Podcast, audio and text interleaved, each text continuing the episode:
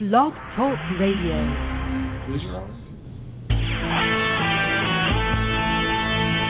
The Marketing Technology Blog Radio Show with Douglas Karr, founder of the Marketing Technology Blog and author of Corporate Blogging for Dummies.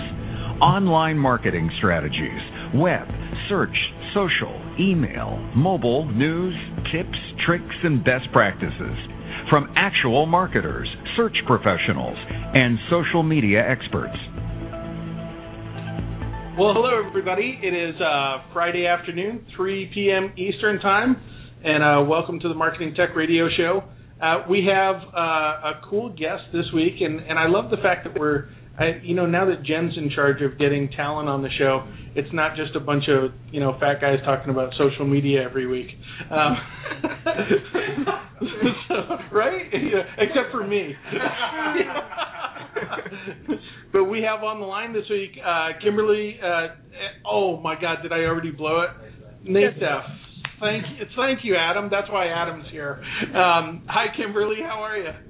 Good. How are you? We're doing fantastic. Um, so no, Jen is in charge of our, our getting talent, and She's I doing a great job. she is doing a fantastic job. We've had such a, uh, we're really bringing in, you know, these different different um, perspectives to the whole marketing industry.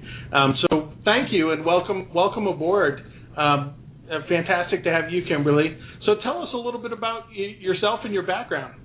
Oh, you're getting ready to get the cuckoo clock. What's that? You're getting ready to get the cuckoo clock in the background. Oh, awesome! That's good. talking about herself. Yeah. we we love that. Um, a, a little bit about me. Well, um, I have I'm, I'm an anthropology undergrad, and when I told my dad I was going to major in anthropology, he said, "Great. What are you going to do with that? And what am I paying for?" and uh, and a few years later, after a stint in the woods and working at public radio, I realized that it was probably my destiny in life not to work for anybody else. Is that right? but uh I, I was actually in advertising and realized how much businesses spent on advertising and yet paid very, very little attention to what was happening at the ground floor uh, with their employees and with customers when they walked in the door. And so I basically decided at that point that it was my mission to help businesses understand what was happening once customers walked their doors so that they could maximize their marketing dollars. And the best way to do that was to people watch. So that anthropology major sort of came full circle, and I started a mystery shopping company. And over the years, it it sort of evolved and devolved and changed and, and sort of morphed into what is now really sort of a consumer feedback organization where we use the mystery shopping piece to measure obviously what's happening inside of the four walls of a business.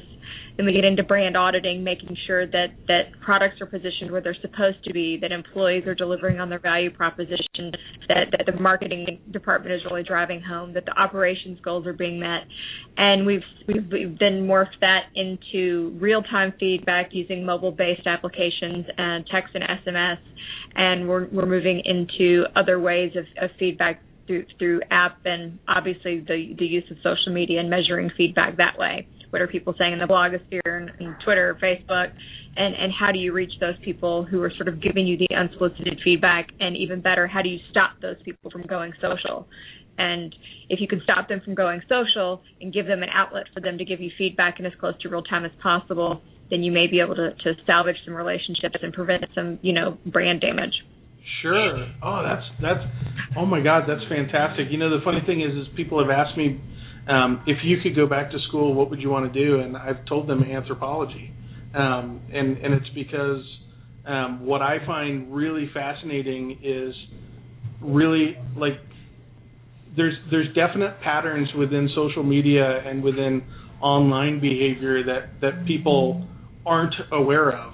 Uh, Right. But but that need to be kind of foundations on the strategy. One of, one of them, and I'll just throw this out, is like um, people do not retweet, like, uh, you know, whatever on brands that don't have retweets and likes and fans and everything else. And so a lot of the times when we're working with a larger company that has an awesome presence, awesome product, you know, everything is is is lined up and in place, we'll tell them, you know what, let's go buy 5,000 fans and get you started, and everybody just kind of goes into shock.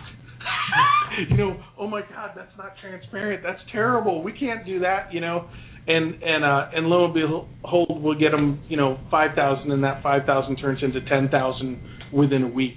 You know, and it's Yeah. a it's a and so I've always told people like I don't understand you know what the science science is behind that, and I've always wondered why people you know flock, you know why people herd, you know why people kind of kind of join. So anthropology, you- you're just man, I think we could sit here and talk for three hours just about that. That's fascinating. It's Indiana Jones, and it's Yeah. that. It's the modern Indiana Jones. Yeah, absolutely. Well, and and and now you get to couple that with online and offline behavior Right. of of consumers, which um, you know do do any of your? I mean, it seems to me that companies just totally have those in different worlds a lot of times. Is They is that the case? they do. It's, what's interesting to me is that that that many businesses seem to have this sort of it's it's it's three separate mindsets. One is operations. Are we down? No, no, you're there. Saw you I saw you do this arm thing. Okay. they seem to have sort of three separate divisions. One is the operations, one is marketing, and then they'll have their HR and you know, if there's a fourth division, they're just now beginning to develop the social. And they really need to sort of put all of those pieces together because in many situations operations is drilling down a message to the ground level to those employees at the at the at the ground level marketing is drilling down a set of agendas. Hr has a set of agendas and then social media has a set of agendas. And so you really need to marry all of those. Otherwise your employees are sort of left with this disparate piece or pieces of what they're supposed to be doing without marrying the full sort of 360 degree process of what makes a business work. And I think that when businesses can do that, they, they, they their employees can really deliver an organic, streamlined message out to the customer.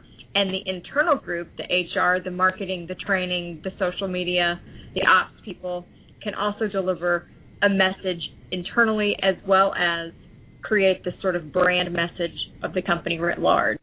So is, so is, so you're kind of like the Cesar Chavez of of of the consumer world in that in that the customer behavior doesn't change, right? It's it's predictable, but the problems are really on operation side and and and how people understand that what how consumers are going to react. I I think so. I mean, I think that, that there there are lots of businesses that are out there that work to change consumer behavior, or at least monitor the consumer behavior, how they interact. You know, what level do you place the sugar cereal versus the the, the whole the whole grain cereal? I mean, watching people's behavior and then sort of trying to modify it a bit. But for the most part, I firmly believe that the customers are the ones that are driving the changes that we see inside the businesses. And if if businesses aren't listening to what those customers are saying and they're not watching and they're not sort of reaching out and touching them, you know, there's there's customers are very smart these days. They research before they go into stores. They go into stores in many cases just to touch and feel products, and then they go home and they buy them online. Right. So you really need to sort of stroke and love your customers and the best way to do that is to make sure that your employees are doing what they're supposed to be doing and that, that you're able to deliver on that value proposition and that your team is acting as one sort of cohesive brand ambassador unit. And and do you work with? I mean, are you working with very large, you know, international retail establishments all the way down to mom and pops, or? Uh, I would say that a bulk of our business is um, is going to be a mid-sized brand, which is going to be between, let's say, 30 locations to 250 to 300. Okay. We have clients that are larger that have six and 700 locations, um, two or 3,000 locations, and we have clients that are smaller that have two to three. And, and they range from not-for-profit to retail establishments, restaurants. Oh wow. um, believe it or not, apartment communities, the multifamily industry is, is a is a big industry that you know if you're trying to sell somebody their next home, you better make sure that the person who's selling knows how to extrapolate needs and do some needs analysis. Senior living is a big area. Um, and then you get into obviously your your your more traditional retail outlets, shoes, books, clothing, furniture, technology. Well, I guess I guess there's a lesson there, right? And that's that we nobody's nobody can hide from customers. you know, we all have to have a, a, a good strategic focus. What I had asked was, you know, from your standpoint, when you know, oftentimes with with us, we look at someone with an online presence, and we just go, "Oh my God, this is so obvious that they're doing this wrong." What are those things that you guys see that you know they just stand out as you know top top issues that retailers retail establishments aren't taking care of their customers? What kind of things really irritate you? Oh gosh, I think that one of the things that really irritates me the most is is it, one, it's a great for, use of feedback, which is the text messaging, but going into places and seeing employees text messaging and, and, and not paying attention to customers. Um, that that to me is just a it's it's it's a beef, and and I think that um, you know it's the newest thing that we see in customer dissatisfaction. Like instead of I was just standing there waiting for somebody to to to greet me, or they weren't paying any attention to me. It's now I was standing there and the person just stood there and texted right in front of me. um, I, I think that businesses that that don't necessarily have a strong online presence because they don't necessarily know if they need to. It, it's not necessarily a beef as much as it is. It's it's sort of it it it shocks and amazes me that that somebody wouldn't consider the online world a valuable presence to have at this stage in the game and wouldn't be monitoring what's being said. And that's it, right? It's that it's that consumers have really the behavior has changed that they expect everybody to have an online feedback channel for them to either vent frustration or get additional help, you know, when they need it. Right. Yeah. I, it's funny. I, I, I every time I go into business meetings, I try to turn my phone upside down. Like I don't. Mm-hmm. I turn the ringer off and I turn it upside down. So everybody that tries to call me gets irritated. It's hard. Right. Though. It's hard, But I- especially for those of us that like grew up with like connected to our phones. Right. You know, I've I've been sleeping with my phone under my pillow since I was 15. I, I don't like know what it is. And seriously, the same Jen. Like I don't know what it is really to not have my phone with me, and it can be hard, even like a work setting Yeah. sometimes, to completely ignore it. I'm laughing because my daughter Yeah. is my daughter is the before she gets out of bed she's checking Facebook. Exactly. You know. Exactly what I do. Um, so so from a consumer behavior standpoint, you know, it's obviously mass adoption, but from a customer service standpoint, it's it's now essential that you have these lines of feedback um, open. You know, the the the other piece of that is that um, you know I've talked to a lot of companies that were totally afraid of social media, um, and really you know, and some and rightly so. Some companies don't have the infrastructure or the manpower to handle you know the influx of complaints or you know or questions that they're going to get, but I often tell them just start with customer service. Well, I mean, Just when we've talked about that before, Yeah. and just because you're not ready to maybe go out there and actively engage, I always believe that you at least need to get out there and monitor because whether or not you're ready or not, your customers are already talking. Yeah. So even if you're not going to respond, you might as well know what they're saying out there and know what kind of situations you're going to be dealing with when you are ready. And and how do you know, Kimberly? How do you see the, you know, what's that alignment like? You know, is is there a gap in how people, you know, talk about problems online about about the companies, uh, and the and the offline actual behavior of the customer? Um, I, gosh, I think that you know my my personal opinion is that we spend a lot of time texting, we spend a lot of time Facebooking, tweeting, and may not talk as much as we normally would. At least, you know, I'm Generation X, and of course, with the Millennials and Generation Y, I think it's even more so. But a lot of times, what we'll do is we will we will push something out before we've really had time to process it. So if I'm sitting in a restaurant and I have a negative experience, I'm just going to let everybody know I'm having a negative experience and then process it later. I think that you know if you when you get into maybe the, the boomers, they're going to talk about it before they express it. And you need to be i think you need to meet in the middle that you, you you need to anticipate that yes the boomers are a huge market and you need to give them an option to give you feedback and those can be through comment cards and ivr and phone. Um, and then I think that you need to anticipate that the that that there's an entirely different set of, of values when it comes to X and particularly the Ys and the millennials where it is, you know, I, I'm not even going to think about picking up the phone and calling you. I'm just going to tell everybody. I'm going to blog about it. I'm going to you know I'm going to express myself that way. So you you are talking about sort of two different different ways of communicating by by by different age groups. And, that, and, and the huge risk there, right, is so if that's the behavior, then then everything you do wrong is amplified well, by their network, yeah, right? Not only is it amplified by the network, but I think also those of us that may talk about something on Twitter or another venue, we know it's going to be amplified, but we also talk about it in a more kind of like hyperbolic way than we would normally. Right. Because we are kind of making a show of it, and we expect the more noise you make, the quicker a company is going to respond to you.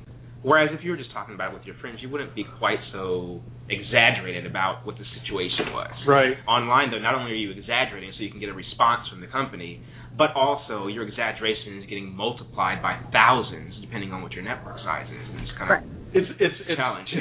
It's so funny that you say that because the the irony is this week we've we've had a difficult week this week where we had a we had a server go down and the and the server was just um, it was a mess basically. It, it was just a, a huge mess, and we had probably 20 sites on it, and couldn't get any of them back up and stuff. Hmm. And we were working with the the customer service of the hosting company. It was Media Temple, and um, you know I think it was like the second thing I did was tweet it. You know, Right. because they hadn't responded to my service requests.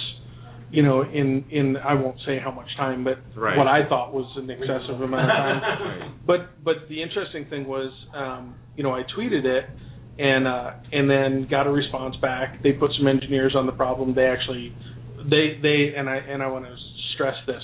They went well beyond any contract that I have with them um, to get us back up and working. But I often wonder, was it the tweet, or was it the customer service Right. request?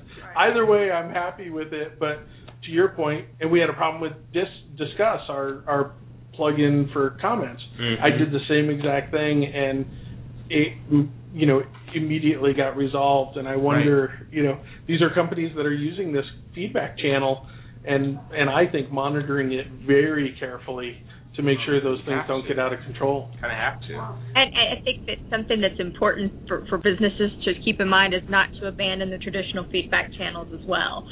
Simply because it, what, what- what amazes me is that I've seen businesses that have exemplary response rates using, you know, online, but when you try to call, you can call and call and call and beat your head into the wall and, Right. and won't get any responses. So it's very frustrating because in many cases, it's just easier for me to pick up the phone and call. And if I don't get a response, then I'm going to go tweet about it. And it never fails. Particularly, we're, we're dealing with an internal issue with a, with with a CRM system um, that we've decided to use, and then we're deciding not to use now because of this very issue, which is I tweet about it, I get a response. I call, I don't get any responses. When I email, sometimes I get a response, Mm. but it's very hit or miss. And I don't just want somebody to respond to my tweets and then pick up the phone and call me. I want somebody to answer the phone when I call, and if I if they don't, pick up the phone and call me back. Don't wait 48, 72 hours. Right. My issue cannot be expressed in 140 characters. No, I think you're what you're kind of pointing at is we have these folks that are completely ignoring online, but you also have on the other side people that are stressing online and ignoring people that are in the normal world. I had kind of a similar situation earlier this week where I had a server issue as well, and I called the phone number on a website half a dozen times, went to voicemail every single time. However, I picked up I was- eventually. as No. I was as No, I was sitting there, because I had le- I left the web page open, Yeah. well, because the number was at the top, and I just kept dialing the same number because I have bad memory. Um, somewhere around the fourth call, a window popped up on the website saying, "Would you like to chat with someone?" And I said yes, and bam, someone was right there. Because it was a So I'm like, sale. "Are you serious?" Because that was their sales pitch. exactly, exactly. But that guy called me right back. Like called my house and got me all set up and got me straightened out. But it was kind of frustrating that you know, for me, especially someone that does not generally like to pick up the phone, it was a big enough issue that I wanted to pick up the phone and talk with someone right away. I didn't So- want to wait for a response How often do we ignore the people in the very green? Oh yeah. Every day. Well, Kimberly, is that is that? I mean, I'm sorry. from a strategic standpoint, then is um, is one of the things that that you know you ensure with your clients is that there's absolutely an alignment between all of the different feedback mediums and and a an expectation of consistent customer service through all of them. we do our best. You know, if if we ha- we we- have some clients that we just can't budge on the process, and if we can't budge them, you know, with with the online piece, then then you know we, we do our best to say you need to be listening. If you're not, these you know, be prepared for this. Um, just so you know, it's not Okay. going away. And you and you stressed something I think at the beginning of of our conversation. You I, I forget your exact wording, but it was basically ensuring that the expectations that you set are held, right? Yes. And and and so if a company does have a problem with let's say inbound phone calls where they're going to have to try 15 times or whatever, maybe they need to set an expect a different expectation with their clients, and that would appease them, right? And I think that that's something that that anyone in business has to do. And I think that everybody who's in business has learned at one point in time or another that they have to reset client expectations and and, and customer expectations. So if if if if my value proposition to my clients is that you will get a response within 24 hours, and that then I know at the outset that I'm going to hear something in 24 hours. If if your value proposition to me is that you will always have the shoe in stock, and if you don't, then you will call and order it, then I expect that. If I go into the store and that doesn't happen, or if I call your telephone services line and nobody gets back to me for 28 hours or 72 hours, you failed to deliver on the expectation that you set for me. So there is a, a certain level. If you can't meet what you're selling, then you need to go back and reset client expectations right. and customer expectations. So I think you're exactly right. People, if people know what to expect, they're they're more patient and they're more forgiving. Well, that's uh, that's just incredible advice. Well, let's take a short break. I'm going to run a, a short ad. When we get back, uh, I want to hear the lowdown on mystery shopping. I am Hmm. I am totally uh, interested in how that process works and what kind of information you're finding out. So our first uh, our first sponsor up is uh, Slingshot SEO, uh, search engine optimization agency. Or maybe or maybe not. I just pressed play and it didn't play. Let's try a different one. Okay, we might not have any. No sponsors this week. All right, maybe I'll reboot the studio and see what happens. Well, Kimberly, let's just drive straight into the the answer then. So tell tell me about the process of mystery shopping. Okay. Well, the first thing that I will tell you is that that mystery shopping is at its basic element sending people in to pose as customers to provide feedback about their experiences and also to sort of provide businesses with the responses that they need to make sure that their process and protocols are being met. So it, it, that's the very basic level. Anybody can sign up to be a mystery shopper. What I tell people is, is there's a there's an education curve. And the education curve is twofold. When you tell people mystery shopping, their first thought is, I would love to get paid to shop. that is the that would be my daughter's response. that's the first response. The, the the downside of that is when you tell people they can get paid to shop and they think, well, I'm going to go to Kroger anyway, so why shouldn't I get paid to go to Kroger? You open up the doors for scammers, and scamming is something that our industry faces. Um, our industry is about an 800 million dollar industry just in U- the United States. The situation is because everybody is mystery shopping you all the, the scammers are coming into play. So if you've gotten the email uh, email blast, or you've seen the websites for mystery shopping, or you've seen the the classifieds in the paper for mystery shopping, many of those are scams. Anybody that charges you money to sign up for information on how to be a mystery shopper or to give you lists of companies that are looking for mystery shoppers is a definite scammer. Wow. That's that's just it's a problem that you face, and, and we've worked very hard as an industry over the past few years to sort of bump up rankings of companies in our trade organization, so that when you do a search for mystery shopping, you actually find a legitimate company and not somebody who wants your credit card number so they can charge you thirty bucks a month for information that's out there for free. Wow. Who knew? That's the downside. The, the second downside is that a lot of legitimate mystery shopping companies get their logos and their names hijacked for a period of about 30 days, and companies out of Canada and Nigeria and other places in the world, um, not companies but individuals with with with throwaway phones will send out wash checks with these company logos on them with assignments, quote unquote, and the person gets this wash check for three to five thousand dollars, and Oh. they're told that it's a Western Union mystery shop take the, the check to your bank and then turn around and have 75% of it sent back through Western Union and you get to keep the rest. Um, Wow. So if anybody ever approaches you by just randomly calling you or sending you a check saying that this is mystery shopping, run to your nearest BBB, call the FBI, and call the Secret Service because it's it's it's a huge scam. And whenever they hijack a company's branding, a mystery shopping company's branding information, and they do this, they'll probably send out fifty to seventy-five thousand dollars worth of checks under the auspices that maybe five to ten people will cash these checks and send the money back. Oh my Hmm. god! I never even knew. Yes. That's my that's my caveat for anybody who's like mystery shopping. Wow. Now to get into the good side of it. Um, it's businesses use this all over the place. Um, KFC, you know, any of the Yum brands, restaurants, retail stores, restaurants, um, grocery stores, car lots, and yes, cruise lines.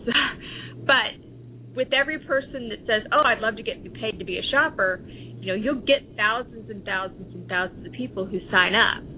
Not everybody will complete an assignment, and that's simply because the ones that get their first assignment realize that there's work involved, and they're like, "Whoa, wait a minute! I didn't realize I had to do all this just walk in and buy my purse and walk out." Yeah. You're given a set of criteria and client directives, and those client directives may be something along the lines of you need to take a photo from outside the store, you need to geocode your position on the smartphone, you need to ask somebody in the deli department and in the cake department and at the at the at the front desk about ordering products for a party and you need to get everybody's name as well as their description and descriptions can't be derogatory and we need to make sure that you have age and height correct and you also need to provide a narrative about your experience.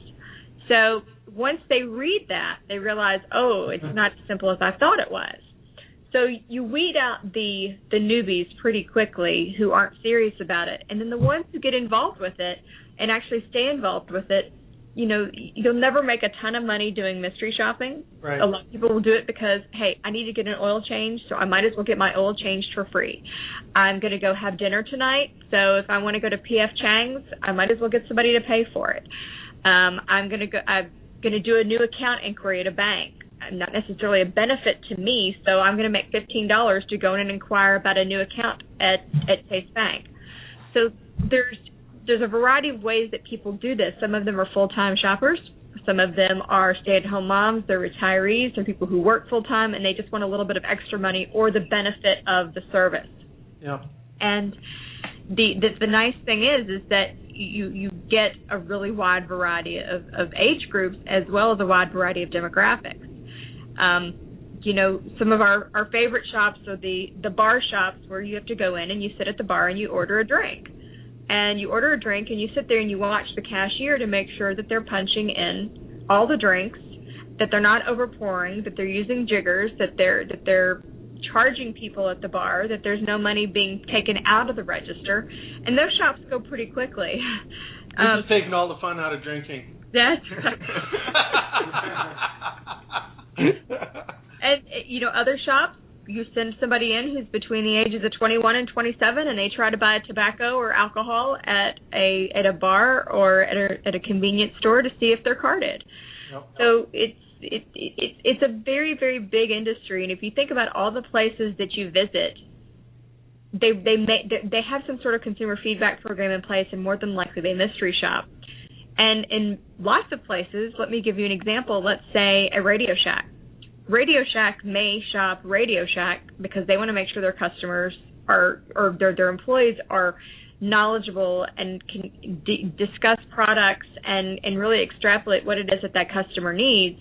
On the other hand, um, let's say Samsung and um, uh, and uh, you know RCA or or you know Sharp is going to shop um, Radio Shack just because they want to make sure that the associates inside Radio Shack can appropriately and knowledgeably sell their product, and they want to make sure that they're selling their product as well as they're selling their competitors. Yeah. So then you get into not just one company being Radio Shack, but now you've got every brand that's in Radio Shack that potentially could mystery shop Radio Shack as well as all their other resellers to make sure that they can sell their product correctly. Well, and the and the, the financial impacts uh, of these statements and these mystery shoppers, the the analysis that they do. Um, well, I suppose that what they do is observation, and then your team does the analysis, right? They do the observation and they provide. Um, you know they'll they'll, they'll submit their the, the checklist. We usually create forms or surveys. They fill out that information, and we submit that back to the client with analysis. We have reports and dashboards, and and clients need deeper insights. We can go into that too. The the the fun part, and this is where shoppers who get involved in this area actually can make some nice money in mystery shopping. Um, it's it's the video. You know, with with technology you know getting smaller and smaller and smaller and more advanced and cheaper the the world of hidden camera mystery shops has really exploded Wow. we send somebody in who's wired with a button camera or a brooch camera or some other hidden camera on their person and they go through the entire sales process and now you're not depending on a checklist which your associate may have done everything on the checklist but when you see them on the video and they're sitting there slumped over their desk and they're chewing on a piece of gum contact with you, now you know why. Yes, they scored 100% on everything they were supposed to do, but the shopper sentiment was they just didn't pay any attention or they weren't engaged. Now you can see why. And and the the numbers on this, you know, from a um, financial standpoint. So obvious, there's the obvious ones, right? And that's that if you're testing whether people are selling alcohol or tobacco to kids, those fines are hundreds of thousands of dollars. If if so, it's you know much. It, it's in the company's best interest to have mystery shoppers testing that than to, to wind up with law enforcement on their on their on their doorstep. And law enforcement uses mystery shopping too, so Oh, that they don't have to send their own people out. I mean, you've got you've got government agencies who use mystery shopping to to catch C store operators to see if you know to see if they aren't carding. You've got the C store operators trying to catch their employees before the the the the, the, the feds come in. So you're exactly right. I mean, people can lose their jobs, stores can be shut down. Um, you know, licenses can be revoked. It's it's it's really just a matter of, you know, you are talking about a substantial amount of money. Well, and even even you know walking into a Radio Shack and not knowing anything about a you know a vendor's television, that can be millions of dollars in sales. You know, from a single store. Uh, and I, I just tell a short story. I used to work for a uh, major consumer electronics brand, and uh, we used the mystery shoppers, and we discovered that because our competitors were uh, spiffing their, you know, the salespeople on the floor, they were adjusting our products in such a way on the floor that they didn't appear good. So these were TV. Oh, nice. So they would, you know, change the factory settings to make ours look bad, so Oh. that they would sell the products that were being spiffed. Yeah. Oh. We'd have never discovered that if we had not uh, used the mystery shoppers. Wow. We That's that's a great example. We have a client um, that was they couldn't figure out where they were losing money in their bars. And they were losing about three quarters of a million dollars a year, and they couldn't figure out where it was. And our shoppers sat at the bar and they watched the pours. The pours were happening correctly. The money was going in the register. And it wasn't until we started to see on a on a handful of shops, people would order. The, if somebody went in, if two shoppers went in, or one person went in with their spouse, spouse wasn't paying any attention, or the spouse was drinking a coke. That we noticed that the cokes and the soft drinks and the bottled water wasn't being rung up, and that's what the leak was. It wasn't from the alcohol sales; it was from the beverage sales that were non-alcoholic, not being rung up. Wow. Mm. Yeah, and that sugar water, that's that's high high profit right there. So Right. You know, another way to look at this is if you're a company and you just spend, you know, fifty million dollars on an ad campaign to roll out where you're replacing I'm just gonna throw out some arbitrary names, you're replacing Brad Pitt as your spokesperson with um Sean Connery. And I go into the store to buy your product and and the new person is Sean Connery on the ads but the ads that are in the store two months after the promotion rolls out are still Brad Pitt, you're you know you've lost two months of advertising in one store because that particular store or that particular franchise operator who has who owns a hundred stores hasn't chosen to roll out the appropriate branding because they just didn't want to, they didn't want to take it out of the box, they're too busy or whatever.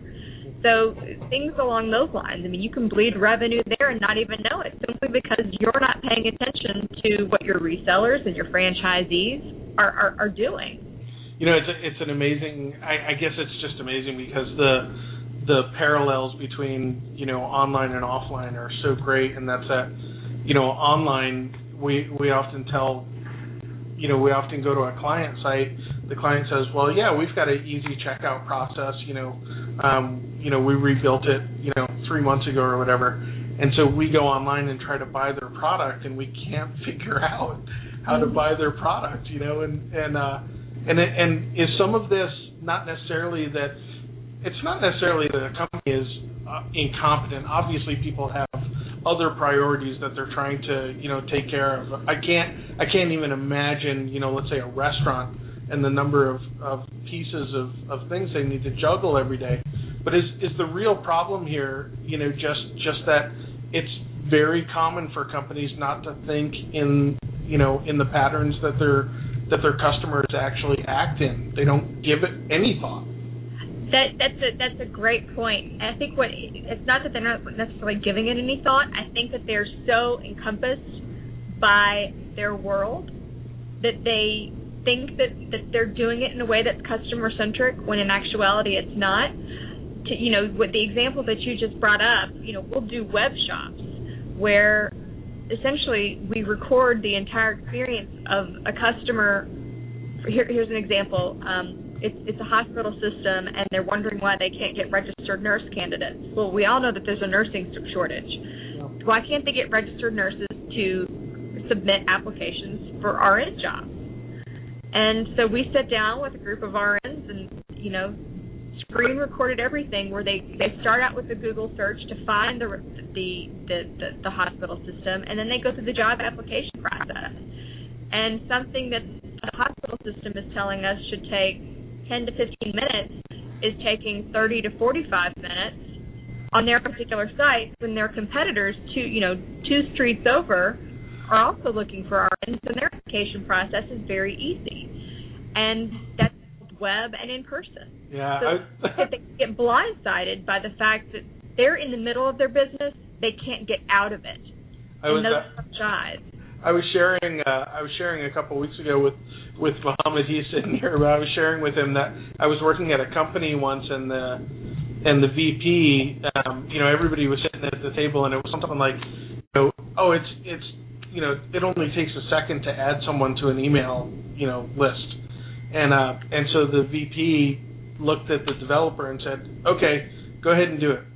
And the developer was like, what, right right now? And he goes, yeah, do it right now and he put him on the screen and the developer's like, Oh, fine then, you know. And he sits down and he couldn't figure out how to do it. Right. you know, and, and it was and it was totally embarrassing, you know, to the to the employee. It was you know, but but you know, the VP got his point across that look, you know, you're not you're sitting there building this stuff, you're not paying attention to, you know, how people actually have to use use it. How many business never call their own office? I yeah, well I don't because nobody answers. I just Listen to your voicemail about this. Yeah.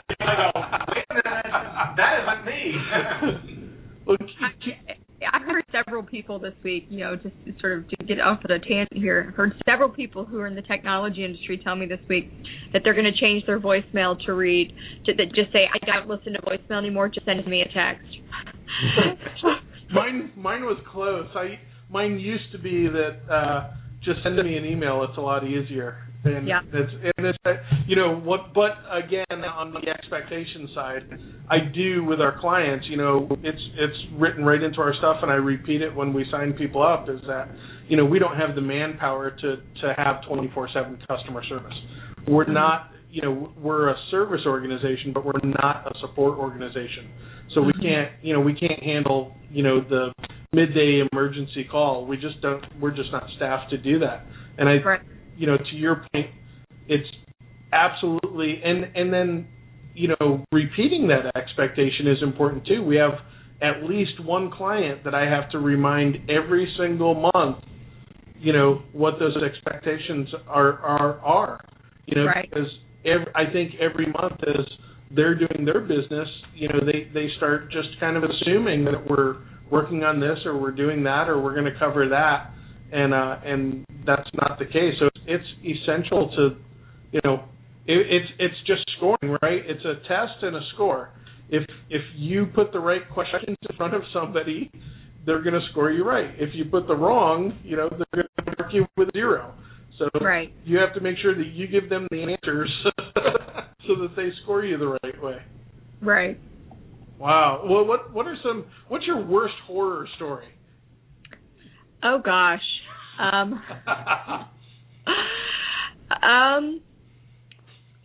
One was a personal horror story.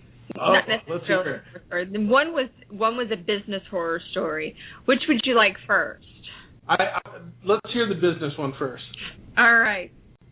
The business one happened um, a few years ago with a client that I had in uh, the Northeast, and they have a series of salons and a group of salons, and we recruit the shoppers. We give the shoppers the client criteria for what's supposed to happen and make sure that they understand that. And the shopper went on site and submitted his shop report. And about three days later, which was also three days before my firstborn was due, so probably not the best time to catch me with this news, the client calls me and says, We can't accept this shop. And I said, Well, why? You know, tell me what happened. And they said, Well, we've got this shopper on camera and he's propositioning the 18 year old girl behind the counter. Wow. Oh. The shopper was 82, Oh. Wow. and when he didn't, when she didn't um respond the way he thought he should, she should, he should, she should to his responses, he then urinated on the floor in front of her. Oh my. Wow. It's not a call you want to get on a Monday morning or a Tuesday, and it's certainly not the call you want to get three days before your baby's due. Oh my gosh. That was the worst story that I have. then, did you salvage that relationship or? Um, yes, the, the client was very understanding. He's like, you know, for, for, you're always going to have one. You're dealing with humans, whether they're employees or independent contractors. He's like, just like it's hard for us to find good employees, or just like good employees can go bad. Yeah. In this situation, we had a shopper go bad, and he said, I understand that.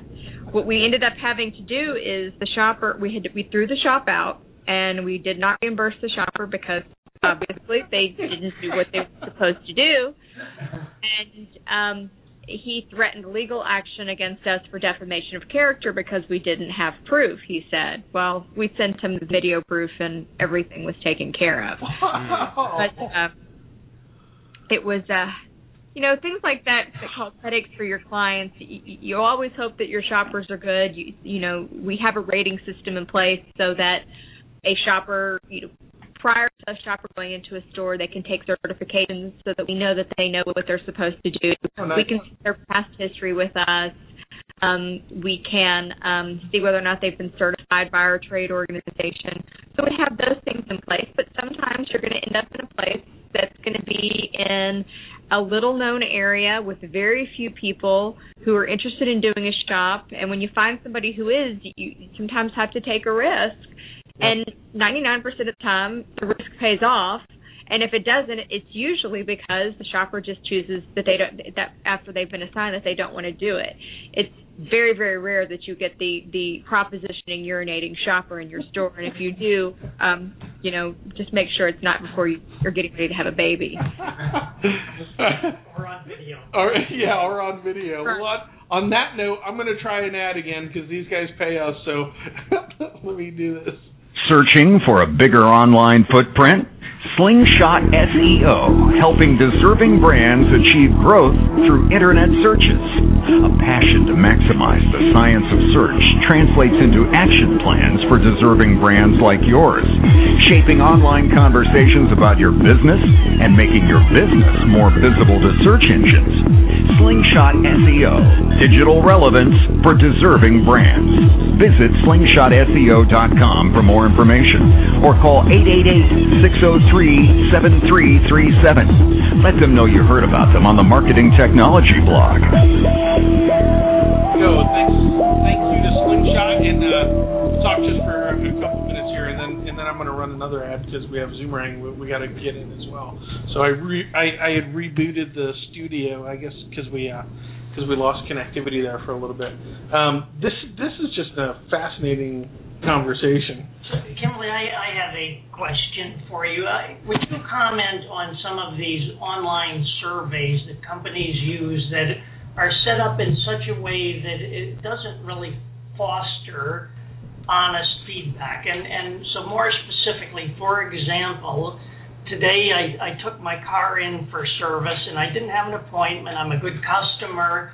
And you know, I called. They said, "Come on in, Harry. I'll take take care of you." And he he did. But when we were done, he said, "Harry, remember the survey. You're going to take care of me on on the customer survey, right?" I said, "Yeah, Mike. I'm going to take going to take care of you." And and so that's kind of our bargain. That I'm, you know, when the survey comes back from the car dealership, I'm going to say, "Mike, you know, Yeah. and and, and there's a quick quick quid pro quo. So, but I mean, it's really not honest, transparent feedback. It, Right. It's, it's kind of. So, would you comment on that, please? it, eh, you know, I, I, I'm of the, the camp that even if you take good care of me, if you sit there and tell me as I'm walking out the door, remember to take care of me and give me a ten. Yeah. It bugs me because as soon as I get that survey, I'm either going to be so annoyed that you asked me, even if I've been a long time loyal customer, you shouldn't need to ask me to take care of you. Um, do your job, and it Hmm. doesn't take a lot to impress people because I honestly believe that most of us expect mediocrity at this point because that's what we're used to getting. Yeah. If you take good care of me and you smile at me and you call me by name and you, you say, you know what, I don't know the answer, but I'm going to find out for you. Just doing those things, I'm going to give you the rating that you deserve. But if you start asking me for it, then I'm just going to be, you know, be aggravated. And I think I see a lot of that. You know, I have clients who use NPS scores. They want they want to know they, they want to understand, you know, on a scale of one to ten or zero to ten, how their customers feel, or on a scale of zero to seven. And if you're not in market research and you're just the customer that's filling out that survey, most people are going to default to pretty high numbers if they've had a good experience, and they're going to default to lower numbers if they haven't. They're not going to put a lot of thought into it, and you know that's just that's that's my philosophy, and and you know part of the you know I think part of the market research the mystery is is that you don't want your customers to put a lot into it a lot of thought into it you really just want them to think well it was it was a 7 or an 8 or a 9 or a 10 but a lot of times they just depend totally on the numeric rating and they don't pay attention to the you know the the qualitative piece which is great you gave us a 7 now what is that you know why did you give us a 7 Right. Right. and and and ask me that. But i as soon as you start to direct me, I I, I get really I, I get peeved. I think it takes away the the, the the the meaning. And for every person that you, I think a lot of people I've heard a lot of people get get peeved and annoyed by that. And I also think that you and I you and I have a good relationship because I've been coming in a long time. But if you've got the you know the sort of cojones at that point to say yes uh, give me a nine, even though I've been coming in a long time. Are they saying it to people who haven't coming in, haven't been coming in a long time, and is that going to be enough to aggravate them and drive them away? Um, but I, I think that there probably is a false inflation. You are right there, and um, particularly when it comes to places like dealerships, you know, we see that happen. I was I was I was I was at a I won't say which airlines, but I was at their headquarters and uh and sitting in a boardroom and and they were telling me that they're they didn't have a problem because their retention was something like 94%. Basically 94% of people that had flown on their planes before flew on them again. and I was looking at him and I was like, so you really think that people sit down and go, "Oh, I flew that airline last time and it was a good experience. I am always going to fly them again." Or was it that there was a sale on airfare? Or was it that your airport was the headquarters? Mm-hmm. you, you know for their brand. It's amazing what you know uh, you know it's all was it damn lies and statistics you know? I think i think people always read on. I think the greatest survey i ever saw was i think it was like hertz rent a car or something way back. They said would you recommend us to a friend? Hmm. and that was it. Yes or no would you recommend this to a friend and if the answer was no they got a customer service person on the phone with you to find out what might have gone wrong or how they could have helped or whatever. And I and I thought that that's brilliant in its simplicity. And that, that's essentially what GE is doing today in terms of kind of measuring their sales it? performance. Is you know the recommendation. Would you know you can recommend us and use this again. Yeah. There's no What do you worse think? Let me ask you this though. Would you would you recommend Hertz to a friend? How would you have felt if there would have been a third option in there that said indifferent? Yes, no, or indifferent. Yeah, I yeah, I guess I guess the, you know in that case I probably would have just thrown out the survey. I would have been confused. yeah, you would have been. Either I like you or I don't. yeah, and indifferent is actually a really strong answer because I think that's the other part is that we're inundated now with customer service requests like Harry was today. You know, I know you know you go through the Taco Bell. You know, hey, here's your code. You can win a thousand dollars if you take this survey. And it seems like everywhere I go, people are you know asking me. You know, one to ten. yeah, If you give a ten, you get to go to the next question. yeah, If you give anything under a ten, what do we need to do Yeah. so that you would give us a ten? the five hour. Okay, I'm going to go back and say ten so I can Right. get out of it and get on the next task. you know, it's interesting is that we're seeing we do the IVR and the web surveys, but we are seeing a big decline in feedback in that capacity. Um, just if, if if you think about IVR, you you have to call in, punch in a number, and then listen to somebody ask you a question. Pull the phone away from your head, enter in the answer, put your phone back up to your ear Mhm. and it can be a bit tedious. And then same thing with sending me home to get on a computer. You- You're going to send me home. I'm already busy to get online and give you feedback. Yep. That's why we're seeing such really high response rates from the texting piece because one, it's new, and two, there's no inconvenience, and three, if, if I can be sitting there in your drive-through and you've got the text to number on your window, I can let you know right here and there that that I'm dissatisfied, and it's it for some reason is it is engaging people in a way that that IVR and web haven't, and it, I think it's simply because it's it's convenient, and as long as you make it short and sweet, you, you get some really good response rates. I mean, with some of our clients in the technology industry, where we can push text-based surveys with the option to complete them on a smartphone via web, but when you can push them a text-based survey, you'll get response rates of 20 to 25 percent versus 1 to 3 percent with IVR and web, and you're you're reaching out to the same people. Hmm. Well, how cool is it then for us to take another pause and do our next sponsor, which is Zoomerang, who has surveys and polls and also has text surveys in their system. So let's let's do that one and come right back. All right. Zoomerang Online Surveys and Polls is the fastest and easiest way for your business to create and send surveys online. With Zoomerang, you can create unlimited surveys and polls. And send them via email, Facebook, Twitter, or embed them on your website or blog. You can view results in real time and start making better business decisions immediately. Use Zoomerang online surveys to get customer or employee feedback, test a business idea, plan events, and more. It's easy, fast, and best of all, free. Join over 2 million satisfied users and sign up for free at Zoomerang.com. All right, the show is officially paid for. I, I love I love your text advice. Uh, we have Adam Small. Um, he has he has a company, Connective Mobile, and and he, you know, he touts text messaging a lot. And and we actually we actually did it wasn't a survey type thing, but um, we have text to subscribe. So it's basically you can just text your email address to uh, or a, a code. It's MKTG to 71813, and then it comes back and says, "What's your email address?" And you type that in, and you're subscribed to our email.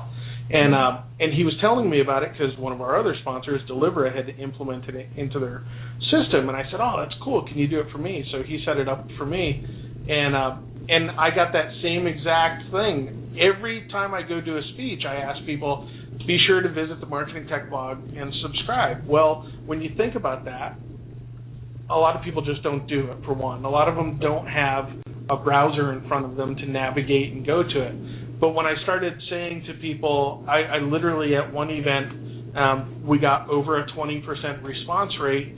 There was about 100 people in the room, and I got about 20, I think it was about 26 people subscribed. Wow. And it was because I paused and I said, okay, everybody get out your phones for a second, and I just want you to do one thing. I want Peer you, pressure. and and I did. And so everybody got out their phones, and some people probably faked and checked their email. um, but but I was, but you're absolutely right. It's such a simple, universal method of collecting data, and I think it doesn't have anything shiny or flashy or anything associated with it. So a lot of people dismiss text messaging when it's actually this you know incredible tool with great response rates. And and we have infographics on the marketing tech blog that man Adam puts them up left and right. um, Very easy. yeah, but but you know that that continue to tout you know how easy it is to get feedback through uh, through text messaging services. Yeah. So that's my text messaging rant right there. Sorry. well, how I, I want to ask a question right along all of these lines. Talking about you know the surveys and information, do you have companies that literally you know they they think because they've surveyed their customers and they're getting nines out of tens and everything else that they just think, man, we don't have a problem, everything's going great, and they hire your service to basically go in and check you know customer service through the web and through online and then through the retail establishment. And you guys just you know find a wreck uh, and find tons of opportunity there do you see those disparities Yes. yeah You know, we'll, have clients that'll say we're doing great on our customer sat, we're doing really poor on our mystery shops. Um, you know, where does the discrepancy come from? And you know what my my response can be, well, you know, there's multiple things that can happen. One, are you measuring the right things on your mystery shop? You know, if if for example, um, I, I I think it was the the president of of Home Depot did his own mystery shopping because they were getting consistently high scores on their mystery shops, but their customer stats were low.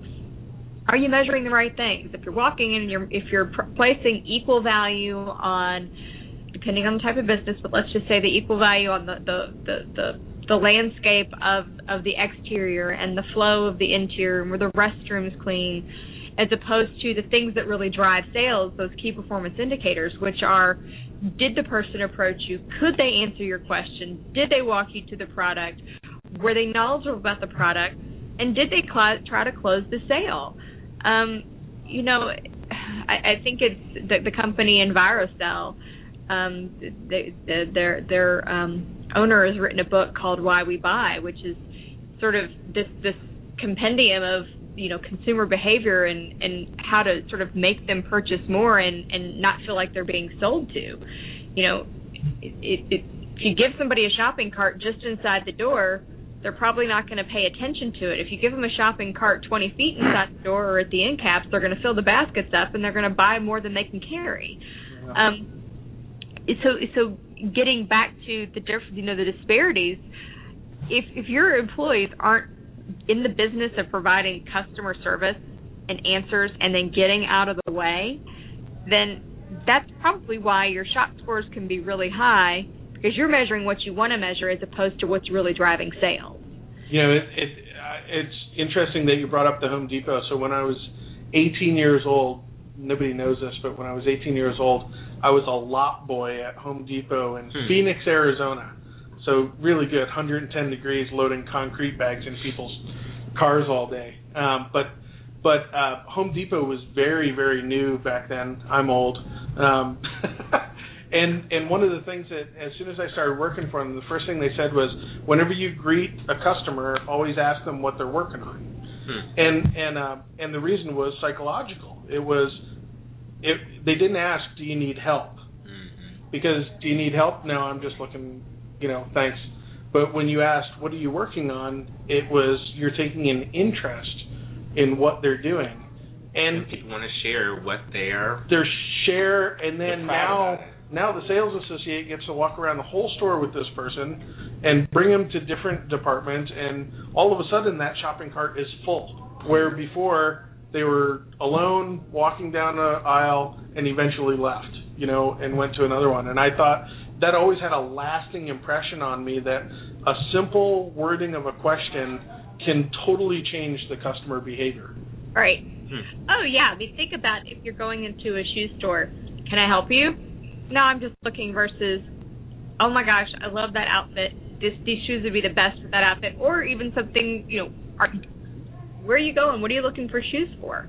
So opening up that dialogue by asking asking an open-ended question, I think is is, is important.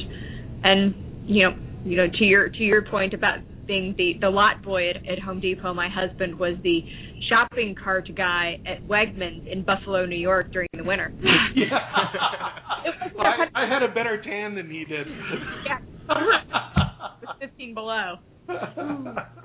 wow. Well, well, tell us, uh, Kimberly, where can people find you online? So, companies interested in in getting your services, um, where should people? I, you know, obviously you've got a great site and a great presence on Twitter. Um, tell everybody where to find you. Um, our website, which is going to be relaunched in the next five days, is measurecp.com. Um, that's measure C as in Charlie, P as in Paul dot com. Um, don't hold it against me if it looks rough right now. It's it's this is sort of our fourth rendition. I think the next one's going to have like 75 landing pages and you know 150,000 child pages, but um, they can find us there. We're on Facebook, Measure Consumer Perspectives. Um, if you, in fact, if you go there today, you will see the photos uploaded from our Halloween party at the office. Yay! Um, you're missing for us. it's all right. And um, we're on Twitter, Measure CP, and um, we have a YouTube channel, and they can call our office. Fantastic. And um, and uh, you know, you guys provide tips and tricks and everything else uh, through your sites as well. Yes. Yeah, so everybody, um, be sure to look up Kimberly. Kimberly, thanks so much for taking the time with us today. This is this is really eye opening, and I, I I love the fact that you know you come at this from a with an anthropology background, which I I'm just so jealous. Um, so you're really paying attention to the actual behavior people take, and then the coordination that you're having with online behavior and offline behavior um, is fascinating as well. You that I hope you write a book on this. You know, I, i- i- if if if Erik Deckers would commit to me, I've got an idea. I think Uh, Erik's writing like 14 books a year. Right. Um, but uh, I I think that there's a, a definite brand with he and Jason Falls No BS uh, social media, and uh, I, I see I foresee a No BS customer service book in our future, but I can't get Erik to commit. okay, well we'll we'll work on we'll twist his arm then. So I I know he he likes donuts. So. well, thank you. Thank you. And you're and you're uh, you work out of Louisville. Our offices are in Louisville, Kentucky. Fantastic. Well, hopefully I can get down there someday and and uh, and see you in person. Um, will you be uh, any chance that you'll be out at Blog World Expo? When is that? That's uh when is, next next week.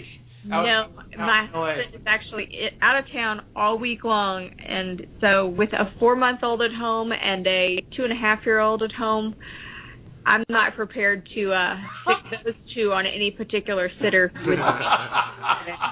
it sounds like you got your hands full. Yes. Well, well, I hope we can have you on again. This was this was incredible, and and we'll uh, we'll send you a link to to the show. Obviously, uh, I'll probably download it and cut out the white white space that we had in there. Okay. And uh, and then repost it, and um and maybe we can get a maybe we can get a summary blog post together too. This was this was really educational. I rarely have advice for our um, our guests, but I have uh, just this word of advice, Kimberly. Grandparents. That's what grandparents are. I can give you some tips.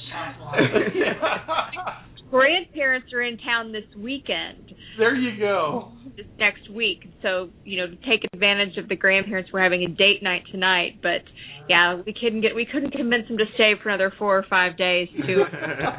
but yes, I would love to go. Can carry on. To. Fantastic. Well, hey, it, this has been such a pleasure. Thanks again, Kimberly. Thank you. All right, bye. Bye.